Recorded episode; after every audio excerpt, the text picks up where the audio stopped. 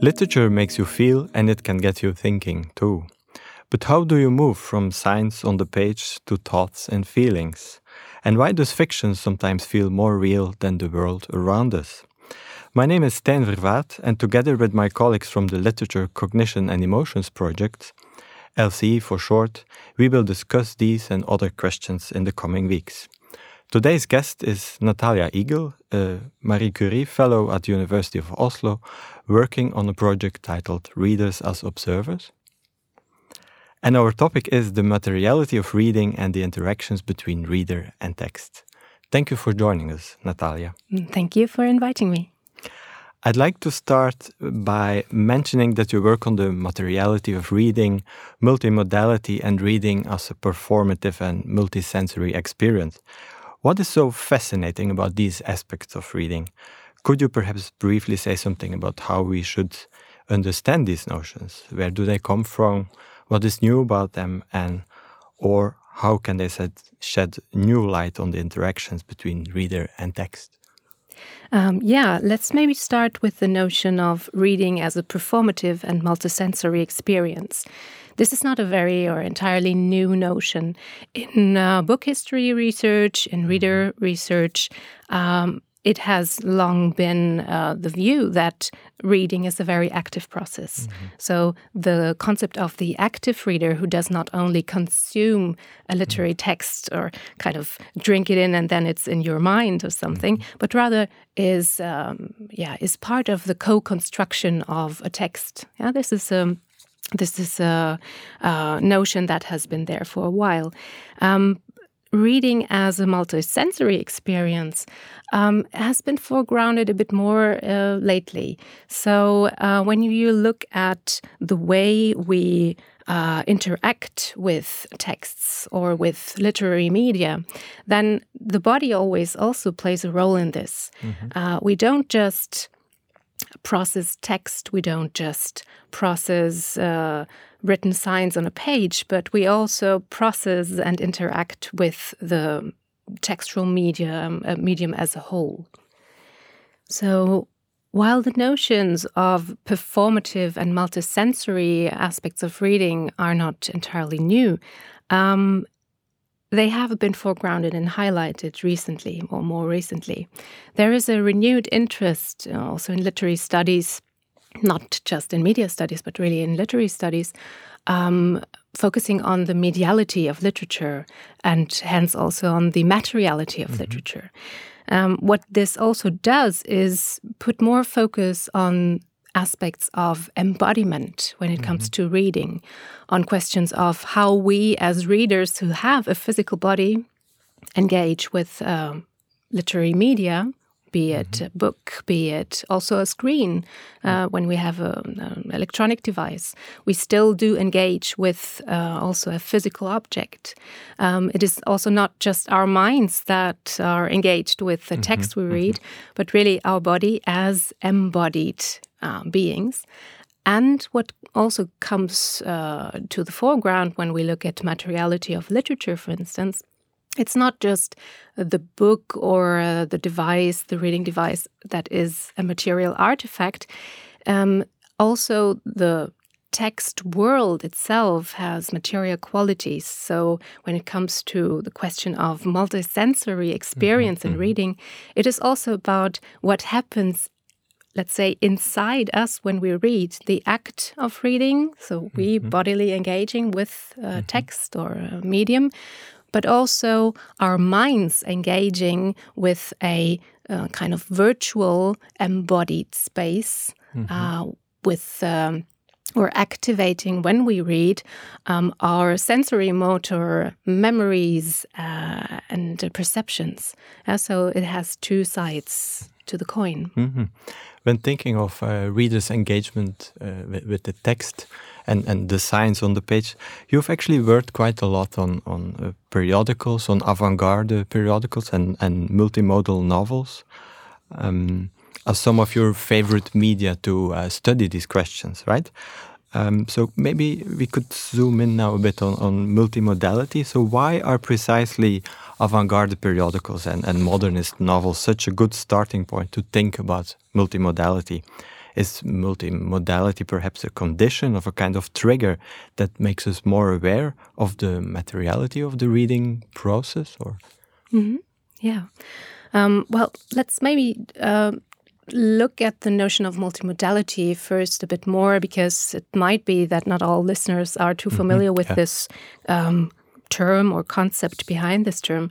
Um, multimodality as a, let's say, technical term refers, on the one hand, to phenomena in the mm-hmm. world, mm-hmm. uh, and on the other hand, also to a field, a whole field of research, really.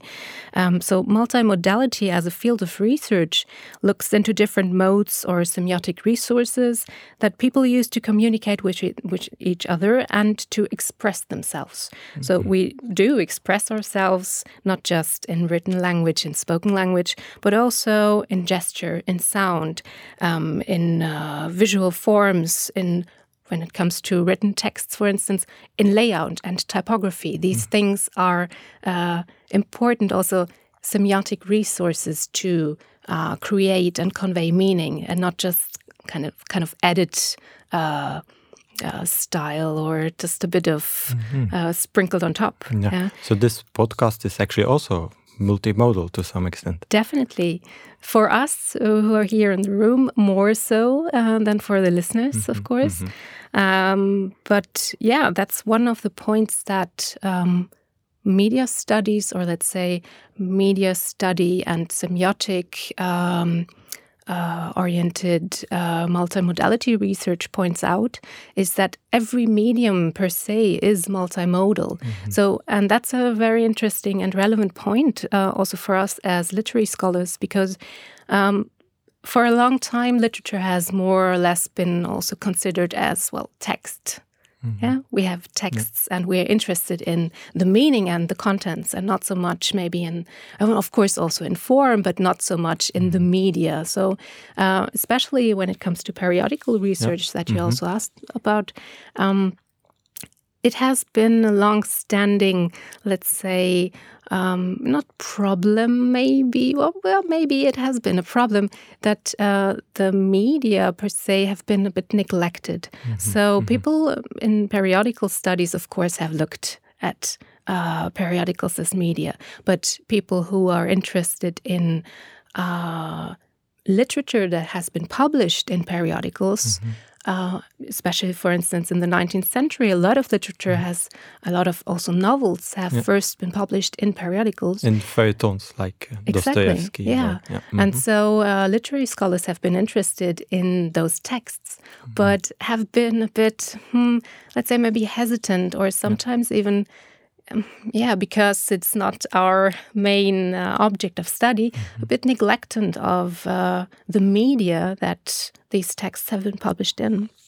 Um, and so uh, when it comes to periodicals, it's a very good entry point also for literary scholars to keep in mind or to to really materialize before our, our own eyes uh, as yeah. scholars that literature also is mediated always and material. Uh, it is.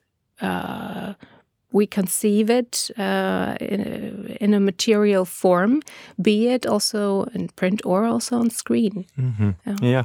So if we then move on a bit from from avant-garde periodicals or, or the, the traditional literary journal to what contemporary multimodal novels are, are doing, mm. is this then just a kind of a rehearsal of what the a repetition of what the historical avant-garde was doing, or or is it something completely different? Mm. Um, I would say it's definitely in a very close line of tradition and. Mm -hmm. um, yeah, maybe let's let's try to again visualize for our listeners a bit uh, what what is or what are multimodal novels. So yeah. um, mm -hmm. maybe some of our listeners have also read um, Mark Z. Danielewski's House of Leaves, mm -hmm. uh, multimodal a bit of a horror, thriller, etc. novel, um, or they have read uh, Jonathan Safran Foer's um, 9/11 novel, extremely loud and incredibly mm -hmm. close. So you might already be familiar, as a, as our listeners here, um, with multimodal novels, and with their um, key strategies. Namely, they uh, bring together text and visual uh, elements, sometimes uh, photographs that are printed yeah. within the text, um, but also they highlight typography. Mm -hmm. They may uh, exceed the boundaries of the printed page. They mm -hmm. may mm-hmm. play with the margins, yeah. add uh, handwritten commentary, etc. Yeah. Mm -hmm. uh, I see that you even brought some yeah, examples here. Yeah.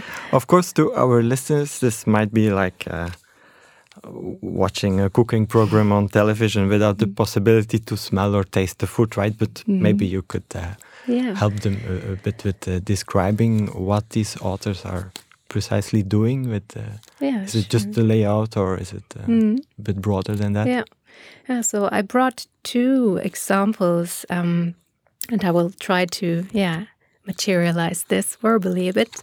So the first example I already mentioned, Jonathan Safran Foer's extremely loud and incredibly close. Um, this is more or less, if you pick it up, uh, it's a novel. It's mm -hmm, I have a mm -hmm. paperback version here, um, and it seems more or less like also a quite classic novel. Yeah, so in the sense of a printed book, yeah. and you have text, of course, and mm -hmm. you have you see pages where there is more uh, dialogue. Mm -hmm. um, but all of a sudden, maybe you open the book and you see if you flip it through, right, yeah. or mm -hmm. if you read it from uh, uh, uh, start to finish, um, you have pages where there are just columns of numbers, mm-hmm. numbers and numbers and numbers. Or you have a page where the text begins to, in a sense, dissolve itself because yeah. it gets in illegible. Um, mm -hmm. It mm-hmm. overlays itself. Mm -hmm. So, um, or you have photographs, yeah. pictures. Well, this is quite common, you would maybe say, and mm-hmm. that's not mm-hmm. something where you say, "Oh, this is a multimodal novel," but rather, yeah, there are pictures. That's okay. A novel can have pictures. But when you start reading this book, you will quite soon note that the narration is not merely based on text. Yeah. yeah? Mm -hmm. The mm-hmm. way the story unfolds uh, is, in a sense, uh, if you just would read the text or try to read, mm -hmm. try mm-hmm. to make sense yeah. of the text, uh, you would miss parts of the story. Mm -hmm. Yeah. So these illustrations and, and typographical interventions are mm. not just illustrations, exactly. but they're really part of the narration and and help uh, bring forward the plot or the mm. narration or exactly mm -hmm, mm -hmm. and that's uh, maybe to to insert a small comment here uh, again on the notion of multimodality that's a bit of a problem, of course, when you come from semiotics or linguistics mm -hmm. and uh, have an understanding that every medium is per se multimodal. Mm -hmm. And then you look at this and say, oh, this is a multimodal novel, then it would be redundant. Yeah. yeah. Then you mm-hmm. would say, well, wait a moment, of course it is multimodal because even the layout mm-hmm. adds yeah, to the. Uh, um, the way I, as a reader, for instance, perceive what this text does, how it expresses meaning, creates meaning, mm -hmm. etc. Mm -hmm. um, but um, so the notion of multimodal novels is something that has been made use of, and I would say good use. Of course, you can criticize it from mm -hmm. a, yeah, a, terminological point of view, um, but it has been made use of to, um, let's say, describe a uh, group of texts specifically that um, emerged around the yeah 2000 years mm -hmm. around yeah. the new millennium a group of texts that do this extensively that really make use of visual elements typography etc as we mentioned um, to narrate a story yeah? mm -hmm. um, so as a genre or text type uh, uh, kind of label this term of multimodal novel works quite well. Of course, we can keep in mind, yeah, there is a bit of a redundancy there. Mm -hmm. But if we think of multimodal novels as novels that foreground yeah. The multimodality, mm -hmm. then it starts making real sense. Mm-hmm. Then we see, okay, even if a model might contain illustrations, it, it needn't be a multimodal novel. Yeah. Mm-hmm. Mm-hmm. Um, maybe I could uh, talk uh, shortly about the second example sure. because Please. that makes Mhm. it very um, obvious Okay. what multimodality in the case of a novel could mean. Um, the second novel I brought with me is a book called S. Um, well, the title uh, I always add also in brackets is Ship of Theseus because it's kind of a book in a book story. Um, the original or the the uh, actual authors are uh, Doug Dorst and J.J. Abrams. Um, the book in the book um, you might hear the sound. I'm taking the book out of a bookcase. Um, I have the bound version here. Um, and the title I see on the cover is Ship of Theseus, and the author's name here is V.M. Straka. So it's a book in a book story. It's a story about, uh, or it uh, um, sets this in a, in a uh, on a stage, kind of as a library book. Uh, and the most prominent feature, or one of the most prominent features within the book, when you open it, is that you see there's commentary in different colors in the margins, Mhm. Yeah, handwritten commentary Yeah. throughout the whole book.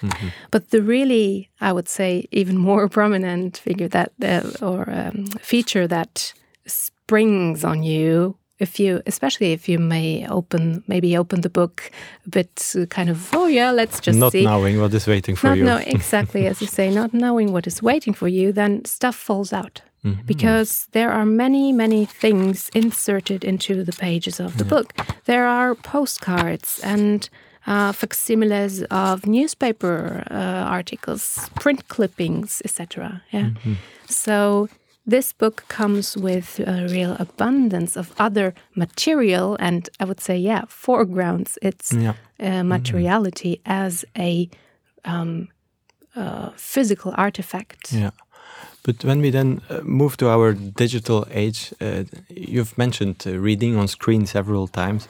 But is then this materiality something that we lose when reading on screen? Um, or do you think it's just uh, to a different uh, degree? Or Hmm. Yeah, that's a good question, and it is debated also. Mhm. Um, there is a lot of research, or has been done, uh, quite some research uh, also in the last few years, um, really here in Norway, especially, um, on a question of yeah, what happens uh, when texts kind of move from uh, the page to the screen. Yeah, what happens, or what what uh, what this does to the reading process, and yeah.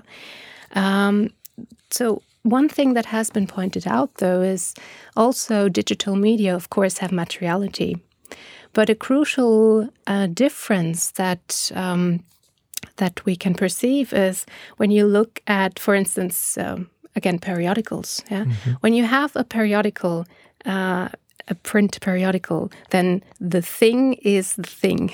Yeah, you have the medium and you can hold this medium in your hands. Yeah. When you have a, for instance, here with a press reader at the university, you can also read periodicals uh, online Yeah. or at the National Library online. You can look at uh, historical periodicals on your screen. Then the screen is not the medium, is not the periodical. Yeah, It is the device, and Yeah. you interact with the device. Um, that's a difference. When I have a periodical or a book in my hands and I flip the pages, and maybe there is, as often is in 19th century, uh, early 20th century periodicals, um, a satirical page with a tilt image or something, I can tilt the medium that I hold in my hands. I can, uh, um, yeah, switch it, uh, like you would say, maybe in Norwegian up ned. Uh, and then I see, oh, okay, uh, this uh, th- th- this is funny. Yeah, I can uh, I can understand the picture. When I have it on the screen, uh, for instance, historical periodical, the same thing. Um, it's not that easy. I will not be able to maybe flip the the fixed monitor. Okay, I could flip my uh, uh, other device, but it's a different. I interact with a different thing. and you cannot feel the texture, right? You cannot feel the materiality of the paper. Absolutely, yeah. yeah. hmm Mm. So, um, is that also perhaps uh, maybe part of the explanation why why these multimodal novels that we have this discussing uh, just a, a, minute ago are so popular nowadays because uh, writers are maybe uh, harking back to these older forms of, of multimodal literature because we've lost touch with our material environment. Perhaps these writers are desperately trying to preserve the aura of, of an artwork by mm. foregrounding this this material aspect so mm. intensively. Uh, mm. Do you have any thoughts about that? Yeah. Um, well, in a sense, it seems to be about the aura of books as mm -hmm. printed material, yeah. really. Um, there is a notion that captures this quite nicely uh, in, uh, in research on multimodal novels uh, the notion of bookishness. Yeah. yeah so mm -hmm, mm -hmm. usually you would use this word to describe a person, maybe a bookish person uh, who likes to read. But uh, this notion really refers to kind of the features, the characters, the design um, of books that foreground that they are books, yeah. that they are printed mm, books, mm. and maybe they are tomes, they are heavy and thick, or maybe they are uh, um, uh, kind of very stylishly, artfully designed, yeah. etc. Yeah. So it seems to be a bit about that and the playfulness that we find in avant-garde literature. Mm -hmm. uh, if you, for instance, also think not about novels so much at that point, but about um, movements such as Dada, yeah. The playful um, uh, deconstruction of. Mm -hmm language written language as material and playing mm-hmm. with that mm-hmm. in an mm-hmm. artful playful way um, making use of this to create something that has not been done before yeah? mm-hmm. i would mm-hmm. say in a sense uh, multimodal novels in the contemporary uh, constellation do also uh, work playfully with material. Of course, they integrate other material and refer yeah. to other media. So sometimes they intensively refer to, um, yeah, electronic media. So yeah. the visual uh, elements that we find sometimes in multimodal novels really are. It's not uh, the the the the map to the treasure island mm -hmm, or mm-hmm. something mm -hmm. uh, illustration, but uh, kind of like snapshots um, of screens. Yeah, but do do print books and, and digital books and do just things differently with the text, or do they also have a different effect on on the reader? Mm. That is, do do print books because of this haptic material dimension perhaps enable a, a, more stable mental representation of the text? I think you.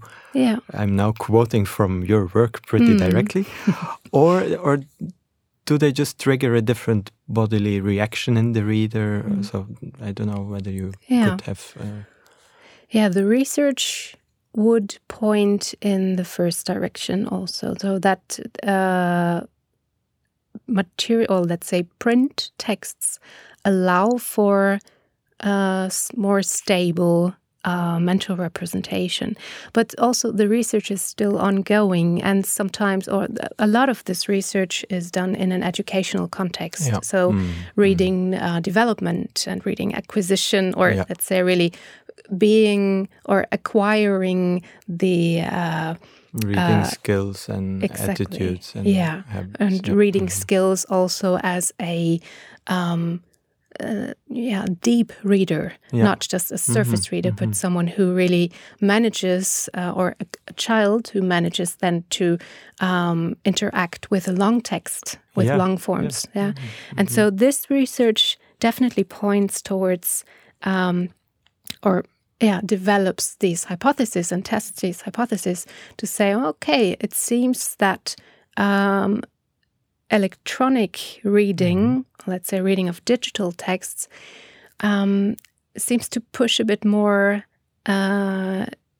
towards the development of surface reading skills. Yeah. yeah? Mm. So mm. it makes it harder, or tests show that it makes it harder uh, for pupils, for instance, to interact mm -hmm. with longer forms and to memorize, or to, let's not say memorize, it's not about memorizing yeah, a text, remember, but remembering yeah. and to find your way in a text. Yeah, yeah. So having a, a, book as a material object or a, a journal, periodical, helps you also as, as, a reader to navigate through the text and to have a kind yeah. of um, maybe intuitive understanding of where the beginning and the end are, or where the different sections are. Mm -hmm. uh, or section breaks appear yes, and so on. Yeah. Definitely. Mm, yeah. Mm. And this maybe, uh, if I may add, this also shows that, uh, for instance, the the cognitively oriented research in uh, in studies of reading as a process and also as an experience the the cognitively oriented research that is done now is not to be seen in a vacuum of course it mm -hmm. also connects uh, to the research that has been going on for quite some time, especially as I mentioned before in book history, for yeah. instance. Mm -hmm. uh, mm -hmm book historians will tell us, of course, uh, the book as a printed artifact in the sense of uh, the uh, codex yeah. uh, form artifact um, provides a lot of um, yeah signposts for us yeah. as readers mm -hmm. to find our way, to orient ourselves, to yeah also make decisions in the reading mm -hmm, process mm -hmm. maybe yeah, to say okay uh, i can see i've already read 200 pages or mm-hmm. not just decisions but also predictions yeah. i've already read 200 pages of this novel and it has 250 pages and so I, I think what will today. happen. yeah, I'll manage this today, or maybe oh, I'll, I'll see the story comes to a close. Yeah. yeah. If you have an electronic device, this is sometimes a bit mm -hmm. of a mm-hmm. problem. Yeah, you can't yeah. really feel yeah, yeah where we are in the in the book. You are. Yeah. Mm. But this brings us actually to another crucial notion in your work, right? That of the the embodied reader, uh, which also harks back to some extent to the question with which we started. So, how do we use our bodies when when reading? So, isn't reading traditionally assumed to be a, a mental, intellectual mm. operation? Yeah. So, and besides, you've mentioned now the pupils who who uh, start to learn reading, but once they're they have acquired these skills, uh, when they're reading a, a, really a really good novel, or when we are reading a really good novel, don't we tend to forget about our bodies mm -hmm. and delve instead into this fictional realm? Um, mm -hmm. Could you say something about this? Yeah. Um, this again seems to be one of these things where, where it has two sides. Um, so as research shows, reading is per se quite an embodied process. Yeah. so we we do interact, as we mentioned, we do interact with the medium or with the device, yeah, mm -hmm. in more or less strong senses. But our body is activated. Uh, be it um, our senses, really, we perceive text or visual elements, we perceive also the feel of the page, mm -hmm. the pages, yeah. or the weight of the book. Mm -hmm. Yeah, if I mm -hmm. again have this yeah, exactly. this heavy um, uh, multimodal novel here in front of me, um, or the device that we hold in our hands. Um, it is also or the body also comes into play uh, in the sense of reading as a, um, let's say, um, social situation. So when you sit, you, you sit somewhere, you maybe lean somewhere on a wall in between, yeah. waiting for mm -hmm. the mm-hmm. bus mm -hmm. or mm-hmm. something. Yeah, so your body is present. Yeah, that's the one thing, and it is kind of working. It's doing mm. its thing. Yeah. Mm -hmm. um, however, as you mentioned, um, literature seems to be more about the yeah not being here and now and mm -hmm. sitting -hmm. here and reading the book, but being immersed in a book, being transposed, being mm-hmm. transformed yep. also, yeah, um, and transported uh, into a story world, yeah, for instance. Um, and uh, yeah, Karin Kukkonen actually points this out in her latest study um, that it seems to be precisely the backgrounding of our physical bodies mm -hmm. during the act of reading that makes it possible for literature to do the magic, so to speak. Yeah. Uh, mm -hmm. Sitting still and reading, possibly forgetting our immediate surroundings, enables us as readers to have a heightened embodied experience uh, in the sense of, yeah uh, being there, not being here, but mm -hmm, being there. Mm -hmm, yeah. yeah. Um, still, it is important to keep in mind that it's not a uh, either or situation. Yeah. Mm-hmm. yeah. Mm-hmm. And there is a notion that I really uh, think is quite fruitful here um, to keep that in mind so that the body is, in a sense, twofold. Yeah. yeah. Um, so, uh, another uh, researcher and scholar in uh, cognitive literary studies, Marco Caracciolo, um, speaks of the virtual body of the reader. Mm-hmm. Yeah, so to make this distinction between the physical body of the reader that kind of grounds us in the yeah. here and now in our surroundings, but also the virtual body of the reader, uh, the kind of the uh, embodied aspect that is able to be transported, that mm -hmm. is mm-hmm. able to yeah. uh, be shifted to a different here and now in mm -hmm. a mm-hmm. story world. Mm -hmm. Yeah, so maybe we could push this question about the, the effect of this reading as experience on our bodies a bit further because mm -hmm. you also work a lot on emotions and on, on mood. So, how does reading affect us, not just in terms of uh, reading a shocking uh, story or a thriller or a detective, or um, but what other kinds of techniques and, and, and devices does a, a literary work operationalize that affect us? Hmm. Um, yeah, so the one, uh, let's say, device that I'm very interested in uh, to that respect is rhythm. Mm-hmm. Uh, yeah. And is uh, so something that we might be talking about as literary scholars when we look at poetry and yeah. we speak of meter and prosody. Yeah. Mm-hmm. Um, but we also, yeah, speak of rhythm. A text has a certain rhythm, and also prose text yeah, yeah. texts are has. made of language after all, right? Exactly. It's not just signs on a page. And uh, mm. yeah. Mm -hmm. yeah. Mm. So is written then just a kind of stylistic ornament or a decoration or, or, or a formal property of a text or uh, a relic of specific eras and genres? Mm. Um, so the study of which is then characteristic of a kind of old school formalistic uh, analysis of poems, or is there something else to this uh, rhythm, and, and what does uh, language and the rhythm of language do to us as, as a reader? Mm -hmm. Yeah, that's a very good question, I think, and and also a question that points out to me that you don't have to have the expert uh, terminology necessarily mm -hmm. to yeah. uh, kind of care about meter and prosody. Yeah. yeah? It's a bit like uh, you don't need to be able to explain how breathing works, and still you have quite an interest yeah, exactly. in, in mm. breathing and mm -hmm. maybe also in understanding how, yeah, how breathing in different ways can really affect you yeah, mm -hmm. and your, mm-hmm. your bodily perception and feel. Um, so, as an everyday reader, yeah, you may not know the different words for yeah, iambic, meter, mm-hmm. etc. And you, you may not be able to analyze and describe in so many words, but you mm-hmm. may still be very able, of course, to um, to feel, to perceive, yeah. and to um, to notice that rhythm of a text, of a poem, of a novel, of a passage in a novel has a direct, a really direct effect on you. Yeah. So regardless of whether we uh, read out loud or in silence, we cannot ignore the sound and the rhythm of uh, the yes. rhythmic patterns mm, in the text. Yeah. yeah.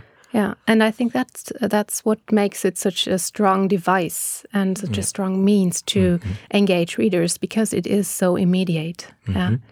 Would you like to, or would you mind to give us an example and, and read some uh, a, a, poem or? Yes, uh, yes, um, with pleasure. So I brought uh, brought a lot of books, but I brought also um, one um, collection here of uh, an author, uh, Charlotte Perkins Gilman.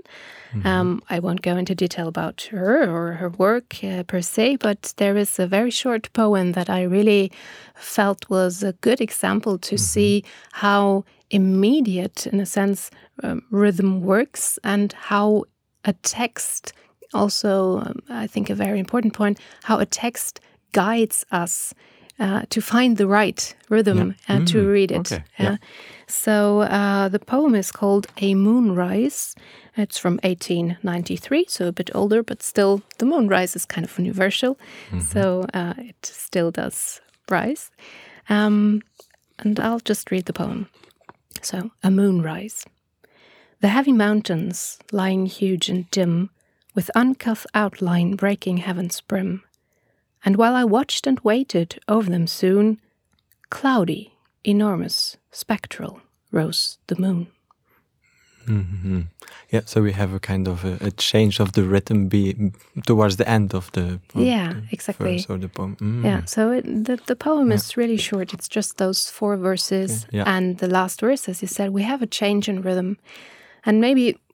Oh, so I've read this poem before. Yeah, mm. uh, maybe if uh, someone reads this for the first time, they might, or I also, as a first-time reader of this -hmm. poem, might stumble a bit uh, because I would predict that all mm-hmm. all verses may have the same rhythm, and then I stumble. But what happens here is this inversion of meter in the last mm-hmm. verse, yeah, with this cloudy, enormous, mm-hmm. yeah.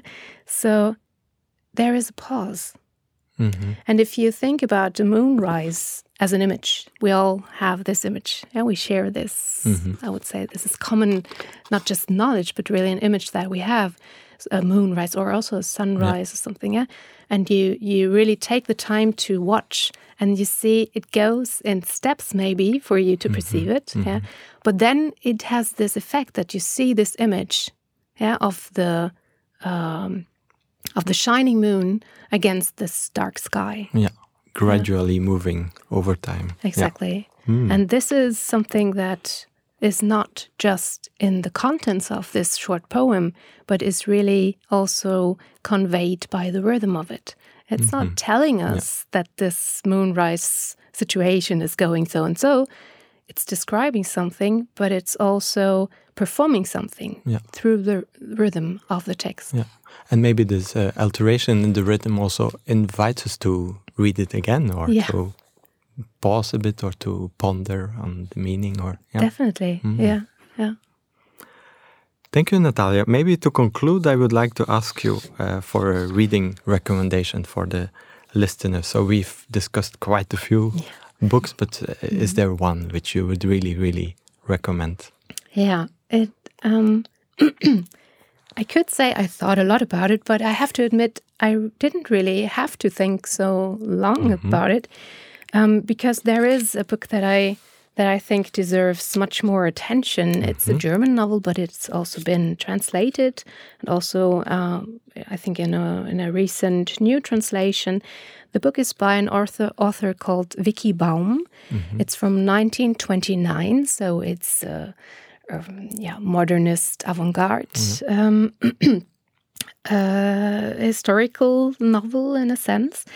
Um, in German, in the original, it's called Menschen im Hotel. Mm -hmm. And it's quite, in a sense, it's quite famous because it has also been uh, made into not just one, but more films. Okay. Mm. But I think one film is from the 70s or something. Yeah. yeah so uh, the uh, translated title is Grand Hotel. Yeah. Yeah. And so this this novel really captures what I uh, think of when I speak of readers as observers. Mm -hmm. Yeah, so it's uh, kind of a training scenario, you could say, for the reader, for the yeah.